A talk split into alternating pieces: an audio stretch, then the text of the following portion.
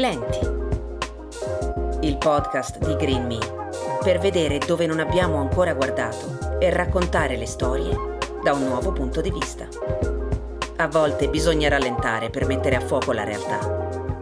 Il rinnovamento comincia da un cambio di passo e di prospettiva. Non perdere i prossimi episodi. Clicca il tasto Segui e soprattutto attiva la campanellina.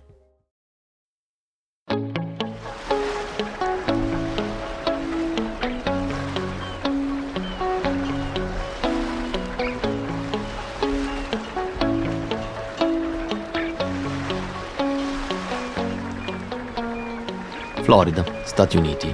Fort Lauderdale è nota ai turisti per le sue spiagge, i canali navigabili e la prossimità a una vera meraviglia della natura. Al largo della costa si trova la barriera corallina con i suoi incredibili colori e la preziosa biodiversità che si dispiega davanti agli occhi dei sub in una grandissima varietà di specie come i pesci angelo, i pesci papagallo, i sergente maggiore, le tartarughe marine e molto altro ancora. Mentre Rosco si sporge oltre la fiancata del peschereccio, riavvolgendo il mulinello, la sensazione di resistenza gli fa sperare che stavolta la fortuna sia dalla sua parte. La settimana è stata un disastro, tra mare agitato e pesci troppo furbi per abboccare. Ma se anche solo oggi va bene, potrà almeno sbronzarsi come si deve da Ned, e al resto ci si pensa lunedì. Non appena arriva al galleggiante e tira sulla preda al di qua della murata, si accorge di aver cantato vittoria troppo presto l'amo è rimasto impigliato in un rifiuto. E quello che alla fine deposita sul ponte non è un Blue Marlin o un tonno, come sperava, ma un copertone consumato e incrostato di molluschi. Solo un'altra storia di pesca andata male da raccontare stasera da Ned.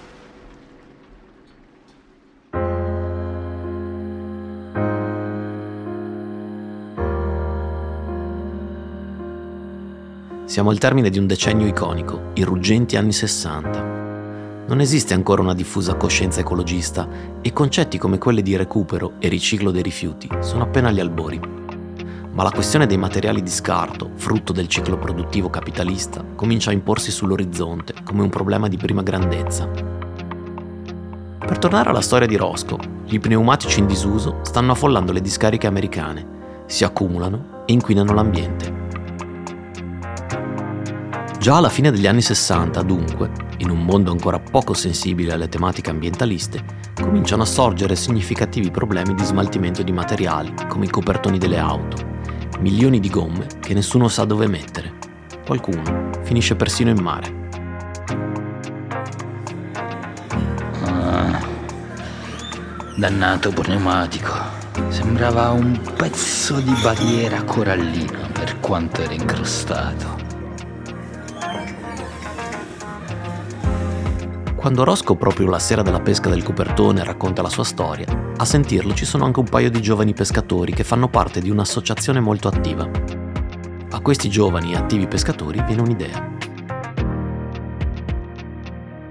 All'inizio degli anni 70 l'ambizioso gruppo no profit Boward Artificial Reef, fondato da pescatori, suggerisce che l'enorme quantità di vecchi pneumatici in attesa di smaltimento che nessuno sa dove mettere potrebbe essere utilizzata per costituire il sostrato di una barriera corallina artificiale che espanda quella naturale già esistente al largo della costa orientale della Florida.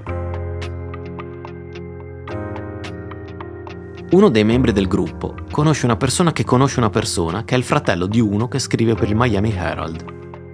Quelli del Boward hanno una storia e i giornalisti sono sempre interessati alle buone storie anzi hanno più di una storia, hanno una causa e una potenziale campagna di opinione da scatenare, qualcosa che alimenterà dibattiti e nuovi articoli e interesse dei lettori.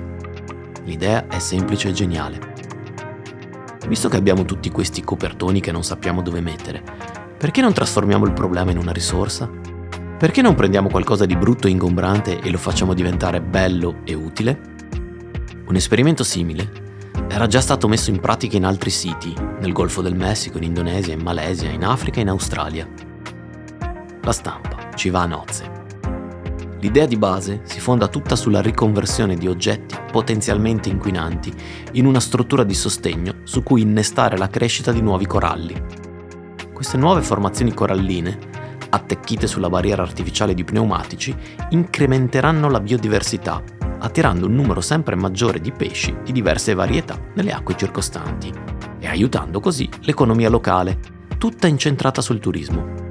In breve, come si direbbe oggi, l'idea diventa virale.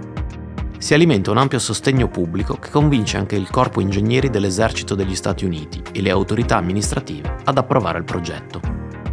La macchina mediatica, che anche in epoca pre-internet aveva il suo enorme peso, si mette in moto e accende i riflettori su un'impresa che sembra essere una cooperazione virtuosa dedita al miglioramento dell'ecosistema con una positiva ricaduta anche sull'economia. Oltre 100 navi di proprietà privata contribuiscono attivamente su base volontaristica alla messa in atto del progetto. Più di 2 milioni di pneumatici vengono uniti tra loro con clip in acciaio e fasce di nylon, creando delle strisce di pneumatici che vengono affondate nell'oceano in modo da creare il substrato di quella che, nelle intenzioni, dovrebbe diventare una nuova barriera corallina artificiale. Viene ricoperta una superficie di 150.000 metri quadrati a una profondità di 20 metri sotto il livello del mare. Nasce così la Osborne Reef.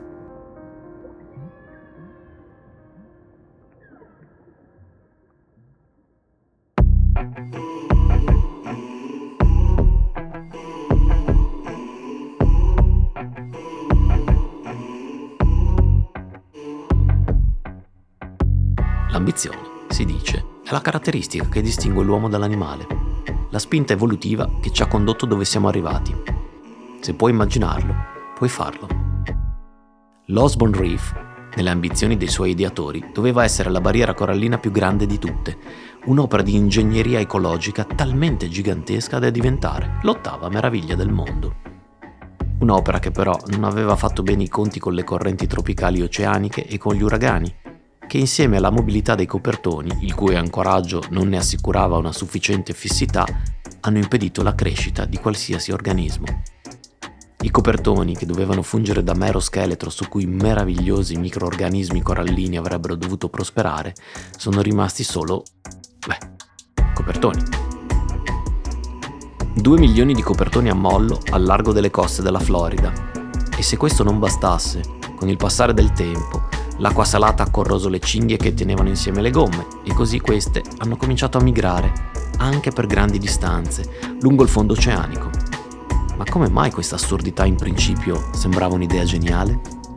Le forti correnti dell'oceano inoltre, insieme alle onde e alle tempeste, trasformano gli pneumatici sciolti in veri proiettili che vengono sparati a casaccio e producono così danni irreparabili a quelle stesse barriere coralline di cui dovevano in origine costituire un prolungamento. Ecosistemi marini già minacciati dai problemi creati dall'inquinamento, dallo sviluppo costiero selvaggio, dalla pesca eccessiva che impoverisce le risorse ittiche, dagli stravolgimenti climatici con sempre più severi fenomeni meteorologici, devono anche fronteggiare i danni che questo insensato cimitero di pneumatici, frutto di un abnorme quanto drammatico errore di valutazione, produce e continuerà a produrre per chissà quanto tempo ancora.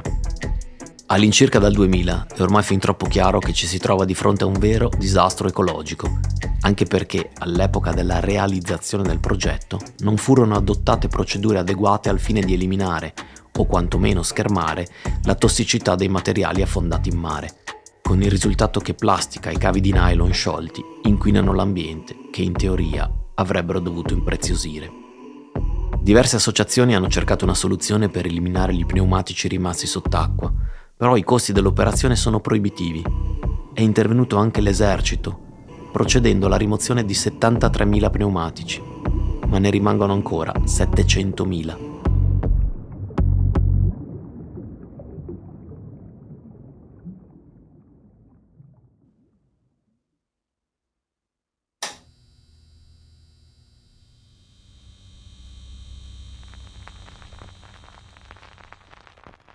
Una delle frasi più note di Samuel Beckett, di quelle che si usano come motto per il profilo WhatsApp, recita così. Ho provato, ho fallito, riproverò, fallirò meglio. È una bella frase, non c'è che dire, con un insegnamento morale, un forte contenuto motivazionale e una chiusura ironica che rende gradevole il messaggio. Ogni tentativo, anche se fallimentare, racchiude in sé il grande valore dell'esperienza Certo, questo è vero in teoria, ma quando si ha a che fare con l'ambiente, il vero problema è che il fallimento di un singolo, o in questo caso di un gruppo di singoli, si ripercuote sulla salute del pianeta.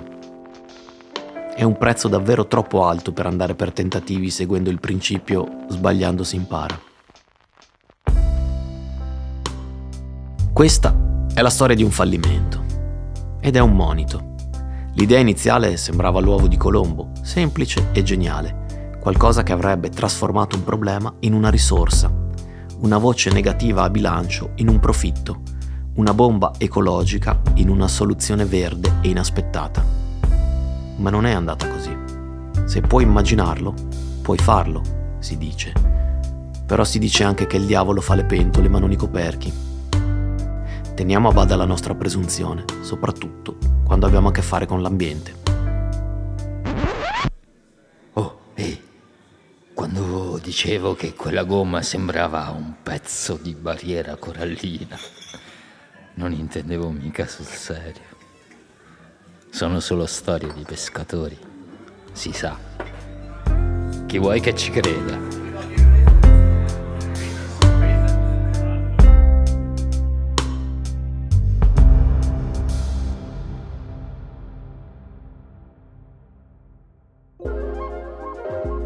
Lenti è un podcast prodotto e realizzato da Green Me con la collaborazione di Banshee Produzioni.